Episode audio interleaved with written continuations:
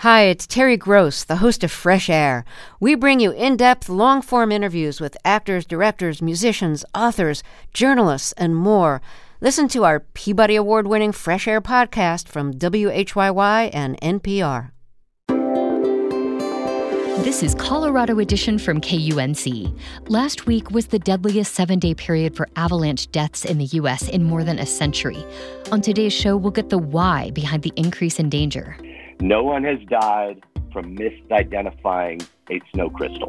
We'll have more on that. Plus, we'll learn about the regional origins of a right wing group federal officials say took part in the January 6th insurrection. That and more coming up. You're listening to KUNC's Colorado Edition. I'm Henry Zimmerman. And I'm Erin O'Toole. On December 29th, Colorado became the first state in the U.S. to announce the discovery of a variant case of the coronavirus. Since then, public health officials have confirmed a total of 53 variant cases in the state. To help us understand more about these variants of the virus, we are joined by Dr. Rachel Herlihy, state epidemiologist for the state of Colorado. Dr. Herlihy, welcome to Colorado Edition. Thank you so much for having me. Tell us about how the first coronavirus variant was detected in Colorado. In late December, so really starting around December 20th, we started looking in earnest for these B117 or UK variants in the state. It was at that time that we were starting to hear more from the UK about the widespread transmission of the variant there, this B117 variant. And, and they also were reporting that they were seeing this unique signal on the PCR test that we use to routinely test individuals for COVID 19. One of the types of PCR tests that's available they were noticing showed this unique signal called an S dropout profile, meaning that a certain part of the test failed while the rest of the test worked. And so, knowing that we were doing this testing and had this same testing platform at the state lab in Colorado, we decided to start looking in detail at the specimens that we were receiving at the state lab to see if we could identify any with this S dropout profile. Well, and for people who may not be super plugged into the world of public health, what can you tell us about these variants that you think is important for us to understand? I understand that they may be more likely to spread or spread quickly. So at this point right now, we are tracking two different categories of variants. We have what we call variants under investigation, and then we also have variants of concern. The variants of concern are variants that we have determined internationally have the potential to either spread more easily, cause more severe disease, um, perhaps go undetected by our routine testing. They might make treatment less effective or vaccine less effective. There's a whole number of characteristics that could result in a variant being labeled a variant of concern. The other category is these variants under investigation. And those are really the variants that we're still studying, really trying to understand whether or not they might have concerning characteristics. Are you at all concerned about sort of a new wave of coronavirus outbreaks caused by these variants? Because some of these variants that we are identifying, including the B117 or UK variant, have the potential to spread more easily there is the potential that these types of variants could cause more cases. So, if on average we believe that a typical COVID 19 infected individual spreads the virus to two other people, a more transmissible virus might mean that a person, instead of spreading it to two people, spreads it to three or four people. Well, and of course, we know that these variants sort of arrived in Colorado at a time when our state is trying to get the vaccine out to people. What can you tell us about the vaccines that are available and how they interact with these variants? Should we be concerned on this front, or is it too soon to tell? At this time, we don't have concerns about the variants that we've identified here in Colorado and vaccine effectiveness. So, the variants we've identified in Colorado are the B117 or UK variant, and then another variant that is actually a variant under investigation called L452R. Neither of those variants have been associated with a decrease in vaccine effectiveness. But there are variants elsewhere across the globe that have been associated with some degree of decreased vaccine effectiveness. One of those is a variant that's been identified in South Africa. Another is a variant that's been identified in Brazil. And there have been some data to suggest that there is a, a, small decrease in vaccine effectiveness associated with those variants. Even after the majority of the people in the world get the vaccine, we'll still be living with COVID 19. It'll still be here like the other coronaviruses, MERS and, and SARS. With that in mind, is there a chance that these COVID 19 variants or future variants might require us to get a booster shot or, or something like that? There's quite a bit we still need to learn about COVID 19 and COVID 19 vaccines and our immune response to the infection. You know, there's some limited data that suggests that most people are probably going to have some level, um, a significant level really, of protective immunity at least eight months out from an infection. And so we also expect that most people should have sustained protection from a vaccine for many months. I think the, the questions that remain are how long that protection might last. And so it is possible that booster doses might be needed at some point, either because at some point our immunity might wane from the vaccine. And, and we see this with other infectious diseases where you need to routinely get booster shots. Or the other possibility is if these variants become more common, specifically some of the variants that have shown to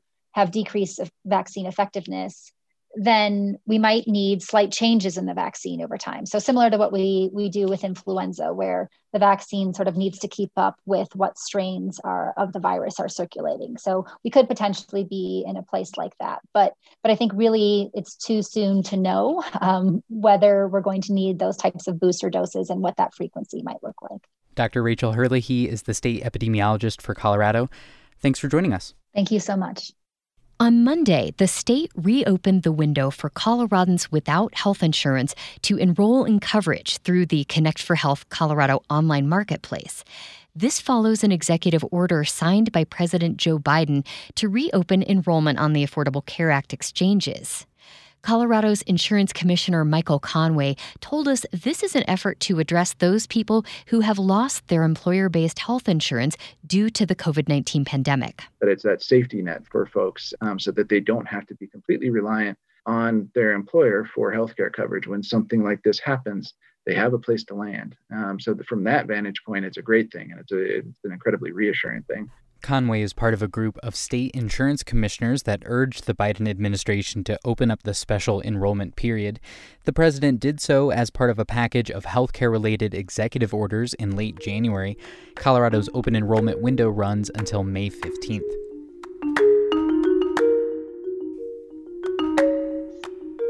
As the U.S. Senate gears up for the impeachment trial of former President Donald Trump, they'll be considering whether he should be held responsible for aiming a mob of his supporters at the U.S. Capitol last month.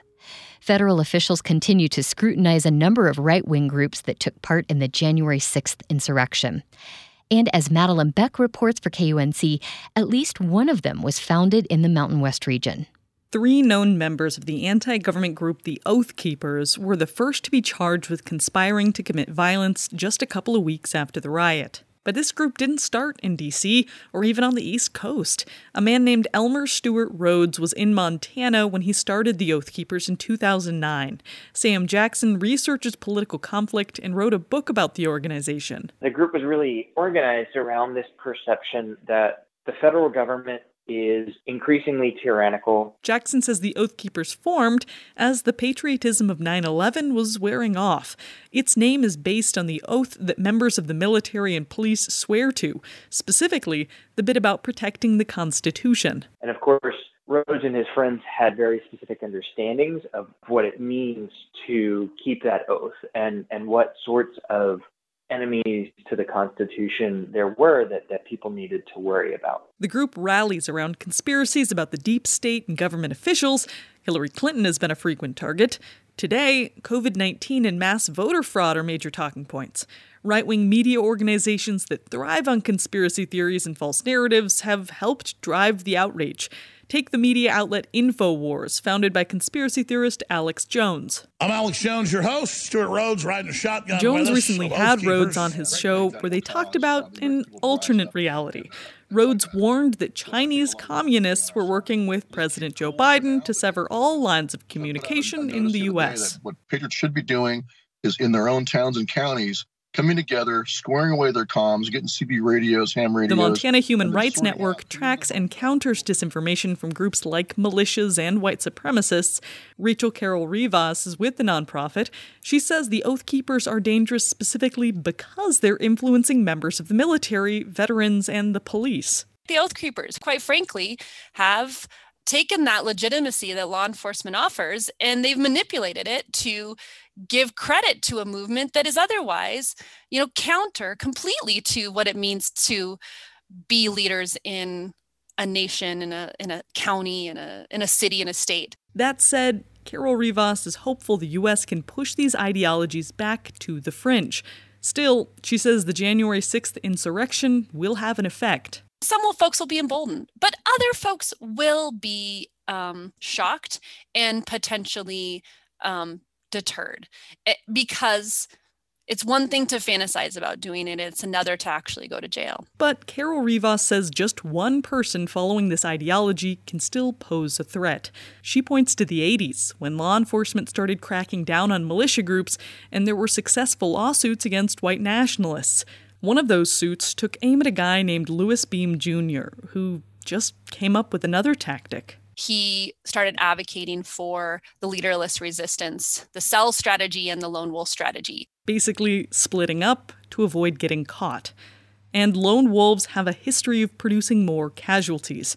That includes the Oklahoma City bombing in 1995. Timothy McVeigh, a decorated Iraq war veteran and anti government extremist, killed 168 people, including 19 children. Carroll Rivas says to prevent these acts of terrorism, we need to help people gradually discern fact from the wealth of misinformation that's out there. I don't think that um, you can kind of unravel the whole thing at all at once, but you can poke holes, right? Like you can poke a hole in that water balloon and it begins to leak. She says we also need to talk about where our government systems are failing us and find ways to fix them together so these conspiracies and extremists don't exploit them for their own gain. For the Mountain West News Bureau, I'm Madelyn Beck. KUNC is a member of the Mountain West News Bureau, a regional reporting collaboration. You can find this and other stories at kunc.org. You're listening to Colorado Edition from KUNC. Last week was the deadliest seven day period for avalanche deaths in the U.S. in more than a century. A new report from the Colorado Avalanche Information Center provides details on the massive slide near Silverton that killed three backcountry travelers on February 1st. Jason Blevins has written about this for the Colorado Sun, and he joins us now. Jason, thanks for being here. Thanks for having me, Henry. So, at least 15 people have died in the last week across the U.S. in avalanches. This includes three backcountry skiers who were killed on February 1st here in Colorado's San Juan Mountains, and a slide that killed four skiers in Utah over the weekend. Tell us about the current conditions. Why is the avalanche danger so high right now? We have this sort of a persistent weak layer down deep in the snowpack. So imagine all that snow that we got, say, in November and December, which wasn't a lot actually, but it was enough to fall. And then those cold nights kind of they rot the snow. They turn that snow into facets, multi-angled snow crystals that don't bond well with other snow. So when they have new snow fall on top of those crystals, that's a weak layer down there, and that new snow wants to shed off in giant slabs. And that's what we're seeing. We're seeing soft slab avalanches, persistent slab avalanches, that these kind of, you know, that lower level snowpack is a weak layer and it's being stressed by the new snowfall that's coming in these recent weeks. The February 1st avalanche at South Lookout Mountain is the deadliest in Colorado in eight years. On Sunday, the Colorado Avalanche Information Center released a report detailing what went wrong there. What did it say? Did it mention the snowpack? Oh yeah, there. You know, a, there's a soft slab avalanche, and you know those those fellows were on a, a pretty gentle slope, a 25 degree slope, and you usually don't see avalanches, you know, and, and happen say on angles uh, less than 30 degrees. but there was some communication missteps that uh, CAIC pointed out and illustrated that uh, you know maybe the, they didn't know for sure where they were supposed to be meeting up and regrouping and reassessing their plan, and uh, they they found themselves in a terrain trap, a gully at the bottom of a big um, big slope, and that released on them. And terrain traps are uh, scary features in avalanche terrain. They're sort of hard to get out of, and when they do fill up with snow in an avalanche, even a small one, the snow can pile up very deep, and it makes it difficult for rescue. So that's sort of the scenario that they described in that report. The four men were caught, and one was dug up, and three uh, were buried very deeply. Well, Jason, for anyone who may not be super familiar with your work, you obviously cover the backcountry, but you're also a participant in many things involving the backcountry. And I know you recently took a course called Decision Making in Avalanche Terrain. Tell us about why you decided to take this class and, and what you learned from it that you think is important for us to understand. This is the American Institute for Avalanche Research and Education they offer this level one for you know sort of an introduction to backcountry travel. I took the same course in the late 90s, and it was not entitled decision making and avalanche terrain spent a lot of time digging snow pits, looking at that layer, making sure we could identify those faceted crystals. Now those classes, it has more to do with psychology. It has to do with group decision making. It has to do with creating a process for making safe decisions in the backcountry and really analyzing what your plan is, planning out a route and making sure that your group is is comfortable with your plan and making sure that you know you're staying out of avalanche terrain. And if you are exposing yourself to avalanche terrain, how can you mitigate that risk? So it's really about creating processes and systems for making better decisions in the backcountry. If you come up to a giant meadow and it turns out it's over 30 degrees, you really need to look at, you know, what your plan is and what you, why you're going in there, what's influencing your decision. And it's kind of an interesting new approach to decision making in the backcountry and that it really has more to do with, say, psychology and group dynamics and expert halos and all these different factors and human behavior that come into decision making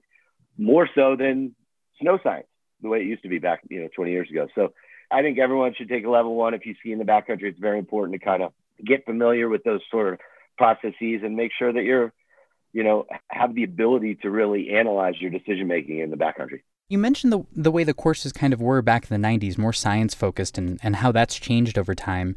Has that changed because we've kind of seen avalanche incidences and deaths in the last couple decades that haven't been based on their knowledge of snow science, but rather poor decision making? Yeah. I got a really good friend, sort of a mentor in the backcountry, that always says, No one has died from misidentifying a snow crystal. You know, what we're seeing now, you know, we could take this back to Tunnel Creek. We could take it back to the 2013 avalanche at Sheep Creek that killed five. You know, these are people that know snow science pretty well. Um, you know, they're familiar with avalanche terrain. And it it, we start to sort of focus back on, on what, what led them into that terrain. What was the decision making process? So that's where you know, we're seeing pretty you know knowledgeable and experienced people dying in the backcountry, like we did on Ophir Pass the other day, and now we're it's just become super overwhelming on on you know the decision making and who is who's making the these decisions and how are they making these decisions. So it's really moved a good bit around from you know, snow science. Jason Blevins is a reporter for the Colorado Sun. You'll find a link to his reporting at our website, kunc.org. Jason, thanks as always for joining us. Thanks a lot, Henry.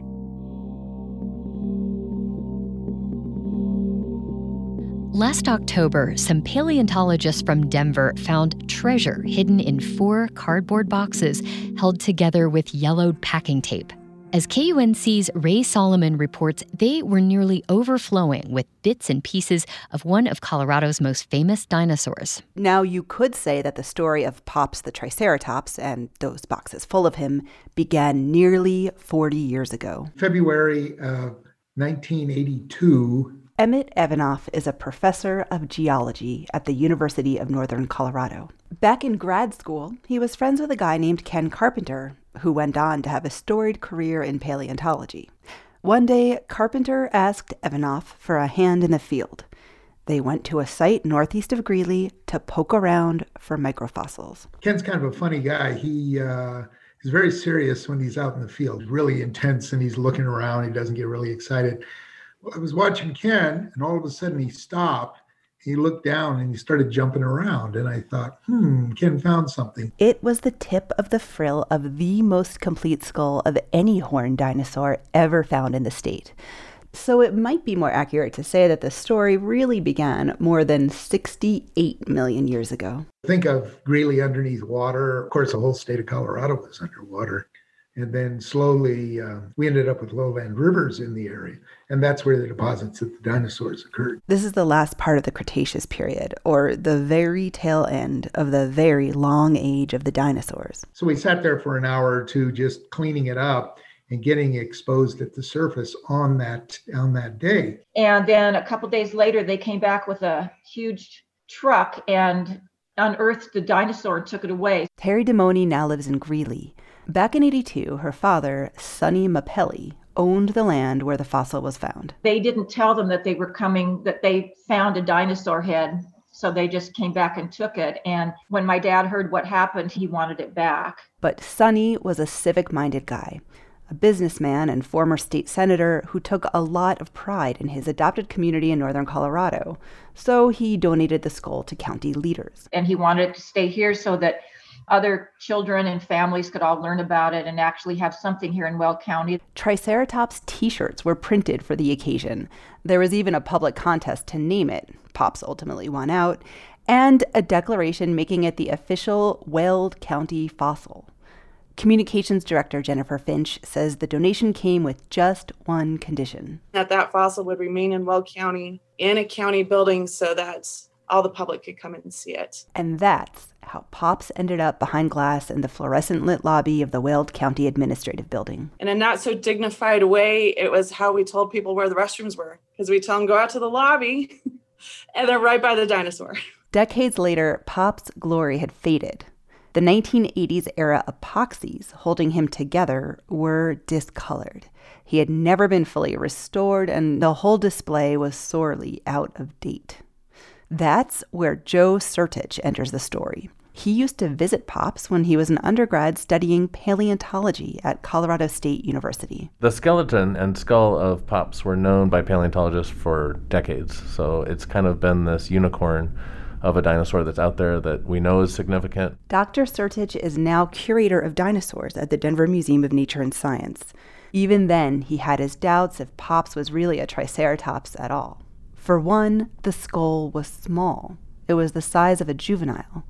But as you look a little closer, you can tell from the texture of the bone that it's an adult. And then there's the Laramie Rock Formation that it came out of. It's about 2 million years older than other Triceratops specimens. But no one's had access to study because uh, it was in this kind of gray area between museums and hiding up in a public facility. So in 2018, he reached out to Jennifer Finch, who helped arrange a deal.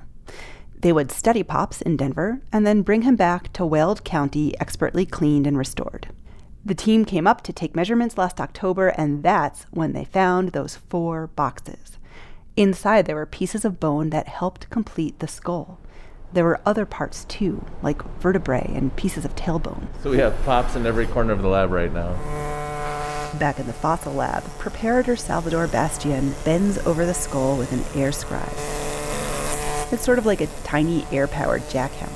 So we're just using this to remove the plaster cleanly from the fossil so that we can see all of the actual bone and study the true shape of what this animal would look like in life. And so far, they've uncovered a little nub of bone that gives this nearly 40 year old story, or is it a 68 million year old story, new life. This is a weird flange in the nostril. The shape of that flange suggests that Dr. Sertich is right. The Weld Triceratops isn't a Triceratops at all. This big, wide, flat flange is something that you see in Eotriceratops, but not so much in a true Triceratops. The team can't definitively identify Pops until they've finished reconstructing the skull, but they just might have a whole new species on their hands. There are a couple of pages currently missing from that story. Um, at different time intervals. And this is one of those missing pages. So for the first time, we can look at what the world was like 68 or 69 million years ago here in Colorado. It will take Dr. Sertich and his team a few more months to finish the restoration. They'll make casts of the skull and publish their findings. Then Pops will be returned to Weld County. Jennifer Finch is looking forward to that day. The skull may come back actually a bit bigger than when it left. And if that's the case, we may have to talk about getting a different display case. And maybe a new location, she says, further away from the bathrooms. Rae Solomon, KUNC. That's our show for today. On the next Colorado edition, although many people can't wait to get the COVID 19 vaccine, there are plenty of others who are planning to say no. We'll hear from a state task force working to change minds, one person at a time. I'm Henry Zimmerman. And I'm Erin O'Toole. Our production team includes Tess Novotny, Adam Reyes, Alana Schreiber, and Rae Solomon. Brian Larson is our executive producer. Thanks for listening. This is Colorado Edition from KUNC.